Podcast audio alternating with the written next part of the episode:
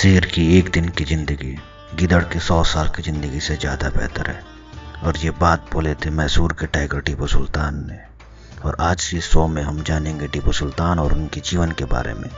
लेकिन टीपू सुल्तान को जानने से पहले हमें एक जानना पड़ेगा एक दूसरे शेर, टीपू सुल्तान के पिता हैदर अली के बारे में। क्योंकि टीपू सुल्तान की कहानी हैदर अली के बिना अधूरी है और हैदर अली की कहानी टीपू सुल्तान के बिना अधूरी है। हैदर अली का जन्म 1722 ईस्वी में दक्षिण भारत के कोलार में हुआ था। इनके पिता फात मोहम्मद दक्षिण भारत के ही वडियार राज्य में एक कमांडर थे।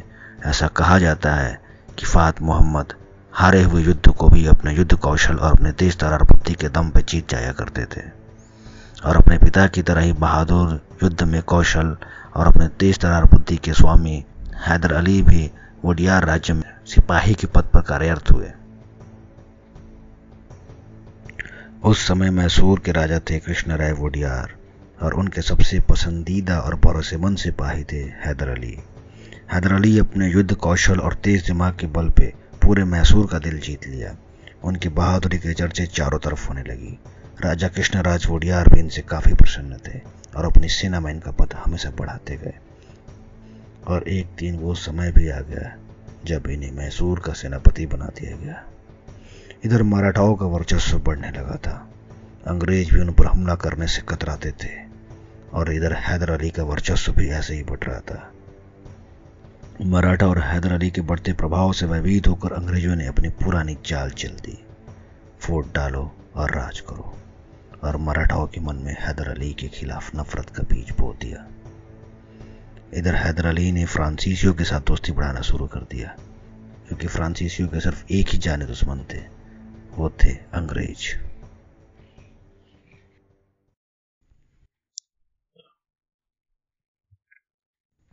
दिसंबर का शरद महीना था। कड़ाके की ठंड पड़ रही थी और इस ठंड को चीरते हुए एक बच्चे की किलकारी गूंजी और ये किलकारी थी टीपू सुल्तान की, जो आगे चलकर एक शेर की दहाड़ में तब्दील हो गई। टीपू सुल्तान का जन्म 1 दिसंबर सत्रह सौ इक्यावन को देवानहली में हुआ था। जिसे आज हम बेंगलोर के नाम से जानते हैं। टीपू सुल्तान के जन्म के बाद उनके पिता हैदर अली को राजा की तरफ़ से टिंडीगढ़ की कमान सौंप दी गई। हैदर अली अपने परिवार के साथ टिंडीगढ़ चले गए और यहीं जन्म हुआ हैदर अली के छोटे भाई अब्दुल करीम का। हैदर अली पढ़े लिखे नहीं थे, लेकिन वो चाहते थे कि उनका बेटा टीपू खूब पढ़े और इसलिए उन्होंने टीपू की शिक्षा में कोई कमी नहीं छोड़ी। टीपू को हिंदू और इस्लाम दोनों धर्मों की शिक्षा दी गई। इस्लाम की शिक्षा के लिए मौलवी उबैदुल्ला और हिंदू धर्म की शिक्षा के लिए गोवर्धन पंडित को नियुक्त किया गया। हैदर अली को हिंदी, अंग्रेज़ी, उर्दू और फ्रेंच भाषाओं का ज्ञान था। वो न सिर्फ़ भाषाओं और धर्म के ज्ञाता थे, बल्कि अर्थशास्त्र, विज्ञान और समाजशास्त्र के में भी निपुण थे, जिसका प्रमाण उनके द्वारा बनाए गए सामाजिक और आर्थिक नियमों तथा उनके द्वारा बनाए गए मिसाइलों से मिलता है। वक्त था सन सत्रह सौ इकसठ। महाराज कृष्ण राय वडियार बीमार रहने लगे और एक दिन इसी बीमारी के चलते उनकी मृत्यु हो गई और उनकी मृत्यु के साथ जन्म लिया हैदर अली का युग। हैदर अली को मैसूर का सुल्तान बना दिया गया और हैदर अली को जनता का भी साथ था। इधर हैदर अली मैसूर के सिंहासन को संभालने के लिए और राजा के मंत्री और भतीजे से उठ रहे विद्रोह को दबाने के लिए बेंगलोर चले गए। और अपने बच्चों को राजनीति और षड्यंत्र से बचाने के लिए श्रीरंगापट्टनम में ही छोड़ दिया। लेकिन उन्हें क्या पता था कि जिस षड्यंत्र और राजनीति से बचाने के लिए उन्होंने अपने बच्चों को श्रीरंगापट्टनम में अकेला छोड़ रखा था, उस राजनीति और षड्यंत्र की आंधी उनके बच्चों तक पहुँची गई थी। और फिर एक रात, जब हैदर अली की पत्नी अपने मायके गई हुई थी तो खंडेराव ने मौका देकर दस साल के टीपू सुल्तान और पाँच साल के उनके छोटे भाई को अगवा कर लिया। और उन्हें एक मस्जिद के पास के घर में बंद कर लिया। लेकिन कहते हैं ना, शेर का बेटा कभी भेड़ नहीं, हमेशा शेर ही रहता है। यह बात टीपू सुल्तान ने मात्र दस वर्ष की आयु में साबित करके दिखाया। उसने अपने छोटे से तीर और कमान से एक चिट्ठी सामने वाले मौलवी साहब तक पहुंचाई, जिसमें उसने लिखकर मौलवी साहब को सारी बातें बताई और अपने विश्वास पात्र सेवक काजे खान तथा मौलवी की मदद से वहाँ से भागने में कामयाब हो गए। रात के अंधेरे में गाजे खान उन दोनों बच्चों को लेकर के श्रीरंगापट्टनम से पाँच किलोमीटर दूर नदी के किनारे पे खड़े एक नाव के पास ले गए और उस नाव में उन दोनों को छुपा दिया और वापस लौट गए। इधर जब खंडेराव के बच्चों के भागने का पता चला तो उसने शक के आधार पर गाजे खान को पकड़ लिया। लेकिन गाजे खान ने पकड़े जाने से पहले ही अपने फौज के अफसर लाल मियाँ की बेटी रुकैया के हाथों चिट्ठी भिजवा दी थी। जिसमें उसने बच्चों के बारे में बताया था और उन्हें सुरक्षित हैदर अली तक पहुँचाने के लिए कहा था। लेकिन लाल मियाँ ने इस चिट्ठी को नज़रअंदाज कर दिया और चिट्ठी को वहीं फाड़ कर फेंक दिया। लेकिन कहते हैं ना, जाकोरा किस्सा अब मार सके ना कोई। लाल मियाँ की आठ साल की बेटी रुकैया ने उस चिट्ठी को पहले ही पढ़ रखा था और अपने पिता द्वारा दी गई इस दगाबाजी को वो बर्दाश्त न कर सकी। उसने खुद ही बच्चों की मदद करने के बारे में सोची रात के अंधेरे में खाना लेकर के उन दोनों बच्चों के पास पहुँच गई। इधर नाव के पास पहुँची रुकैया ने टीपू सुल्तान को सारी बातें बताई। टीपू सुल्तान को जब भरोसा हो गया, टीपू सुल्तान ने उसे अपने नाव पे बुलाया और तीनों बच्चों ने वहीं खाना खाया। रात काफ़ी ज़्यादा हो गई थी।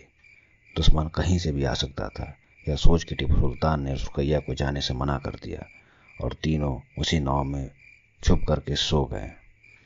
इधर जब घर पे लाल मियाँ अपनी बेटी को नहीं पाता तो बेचैन हो जाता है। वो चारों तरफ़ से ढूँढने लगता है और ढूंढते ढूंढते ढूंढते वह उस नाव तक पहुँचता है। नाव में बच्चों को इस हालत में देखकर उसे अपने गलती का एहसास होता है। वो उन बच्चों को लेकर के वापस अपने घर आ जाता है। तीनों बच्चे वहीं रहने लगते हैं और एक दिन फिर तो दोस्तों, आप सुन रहे हैं कोको एफएम सुने जो मन चाहे। तो दोस्तों, ये थी टिपू सुल्तान की कहानी का पहला पार्ट। उम्मीद है आपको ये कहानी पसंद आई होगी।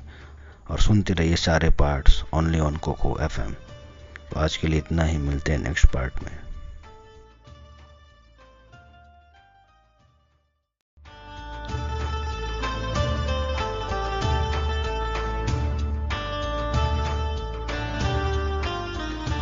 हेलो फ्रेंड स्वागत है आपका मेरे शो टीपू सुल्तान में, जहाँ हम बात कर रहे हैं शेर मैसूर टीपू सुल्तान के बारे में। पहले एपिसोड में हमने सुना कि टीपू सुल्तान के पिता हैदर अली मैसूर के महाराज कृष्ण राय वोडियार की सेना में एक सैनिक थे, और धीरे धीरे अपने बहादुरी और युद्ध नीति के बल पर मैसूर के सेनापति बन जाते हैं।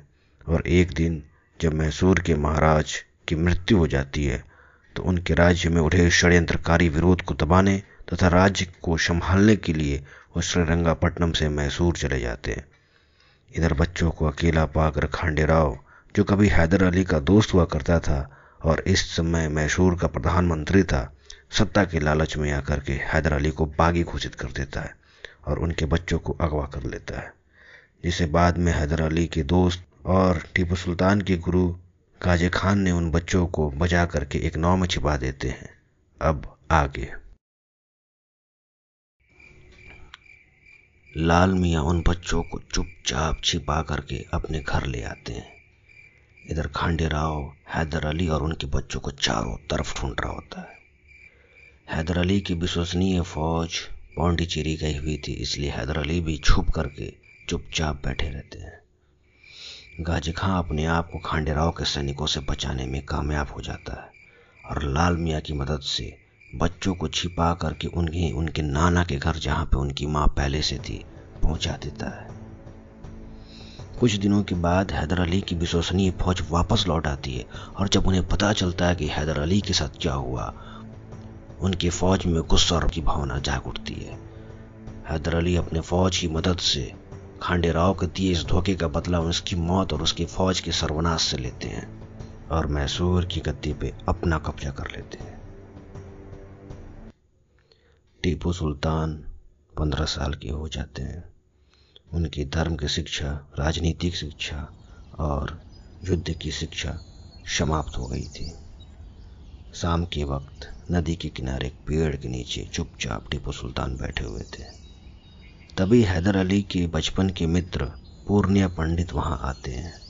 पूर्णिया पंडित हैदर अली के सिर्फ़ दोस्त ही नहीं, बल्कि उनके राजनयिक गुरु भी थे। वो हैदर अली को राजनीतिक षड्यंत्रों से बचाने और मैसूर की गद्दी पर बैठाने में अहम रोल निभाते हैं। टीपू सुल्तान को नदी के किनारे चुपचाप बैठा देखकर वो उनके पास जाते हैं और पूछते हैं, टीपू, तुम इतना चुपचाप यहाँ क्यों बैठे हो? टीपू कहते हैं, आज मेरी सारी शिक्षा पूरी हो गई और आज के बाद मुझे हमेशा एक योद्धा की भांति ही जंग पे जाने के लिए तैयार रहना पड़ेगा। पूर्णिया पंडित उनसे पूछते हैं तो क्या तुम जंग पे जाना नहीं चाहते? नहीं, मैं जंग पे नहीं जाना चाहता। पूर्णिया पंडित कहते हैं, हैदर अली का बेटा कायर है? कायर सब सुनते हैं, टीपू सुल्तान की आँखों में आँसू आ जाती है। वो कहते हैं, पूर्णिया काका, मैं एक शेर का बेटा हूँ और शेर का बेटा हमेशा शेर ही होता है, भेड़ नहीं। तो पूर्णिया पूछते हैं, तुम जंग पे जाना क्यों नहीं चाहते? तो टीपू सुल्तान कहते हैं, जंग पे जब मैं जाऊँगा तो मेरे हाथों भी कत्ल होगी। लोगों को मारना पड़ेगा। मुझे भी लाशों से भरे उन रास्तों पर चलना पड़ेगा। लेकिन मैं तो लोगों में प्रेम और अमन का संदेश देना चाहता हूँ। मैं किसी को मारना नहीं चाहता। मैं तो प्रेम बांटना चाहता हूँ, तस्वीरें बनाना चाहता हूँ, दुनिया का सारा ज्ञान पाना चाहता हूँ। क्या ये जंग ज़रूरी है? क्या हम सब मिल बांट कर अच्छे से शांति से नहीं रह सकते? क्या शांति इतनी महँगी है कि हमें उसके लिए अपनों का ही खून बहाना पड़ेगा? टीपू सुल्तान की ऐसी बातें सुनकर के पूर्णिया पंडित उनके मन का हाल जान जाते हैं। वो टीपू सुल्तान को समझाते हैं। जिस प्रकार जीवर बनाने के लिए सोने को पीटना पड़ता है, फ़सल के लिए खेत को जोतना पड़ता है और न्याय के लिए दोषी को सजा देना पड़ता है, उसी प्रकार एक महान शांति के लिए एक महान युद्ध लड़ना पड़ता है। और ये बात तुम्हें धीरे धीरे समझ में आ जाएगी टीपू। और वो दिन आ ही गया जब पहली बार टीपू सुल्तान अपने पिता हैदर अली के साथ युद्ध में जाने के लिए तैयार हुए, बालम राज्य की सीमा मैसूर राज्य से लगती थी। वहाँ का राजा सीमा के आसपास के इलाकों पर अक्सर लूटपाट किया करता था और कुछ हिस्सों पर कब्जा कर रखा था। हैदर अली ने बालम राज्य के साथ कई समझौते किए, लेकिन उन समझौतों का असर ज़्यादा दिन तक नहीं रहा। अंत में परेशान होकर हैदर अली ने बालम के खिलाफ युद्ध का ऐलान कर दिया। और टीपू सुल्तान को भी साथ ले गए। लेकिन वो टीपू को युद्ध में शामिल करने के लिए नहीं ले गए थे, बल्कि दूर पहाड़ी पर खड़े होकर युद्ध को देखने के लिए ले गए थे और। टीपू सुल्तान दूर एक पहाड़ी पे 500 सैनिक टुकड़ियों के साथ खड़े होकर युद्ध को देख रहे थे। पहाड़ी के एक तरफ़ भयंकर युद्ध चल रहा था और दूसरी तरफ़ कुछ दुश्मन सैनिक शिविर लगा करके रुके हुए थे। टीपू ने जब देखा कि दूसरी तरफ़ कुछ दुश्मन सैनिक शिविर में छुपे हुए तो वो अपने सैनिकों को लेकर के वहाँ पहुँच गए। टीपू और उनके सैनिकों को अपनी तरफ़ आता देख बालम राज्य के सैनिक शिविर छोड़ के भाग खड़े हुए। टीपू सुल्तान जब उन शिविरों में पहुंचकर जायजा किया तो देखा कि उनमें कुछ औरतें छिपी हुई थी। टीपू सुल्तान ने उनसे पूछा कि आप कौन हैं? तो उन्होंने बताया कि वो बालम राज्य के परिवार की हैं, और राजा उन्हें युद्ध से बचाने के लिए उन्हें यहाँ छिपा रखा है। वो औरतें टीपू सुल्तान से पूछती हैं कि आप कौन हैं? टीपू सुल्तान अपना परिचय देते हुए कहते हैं, मैं हैदर अली का बेटा टीपू सुल्तान हूँ।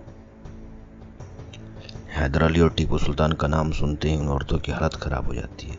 वो डर के मारे कहाँ फूटती है, वो वहाँ से भागने की कोशिश करती है। टीपू सुल्तान के सैनिक उन्हें रोक लेते हैं। टीपू सुल्तान उन औरतों के पास जाते हैं और कहते हैं, आपको घबराने की कोई ज़रूरत नहीं। हम आपके साथ कुछ नहीं करेंगे। आपके महाराज ने आपको यहाँ पर सुरक्षित रखा है, इसलिए आपकी सुरक्षा अब मेरी ज़िम्मेदारी है।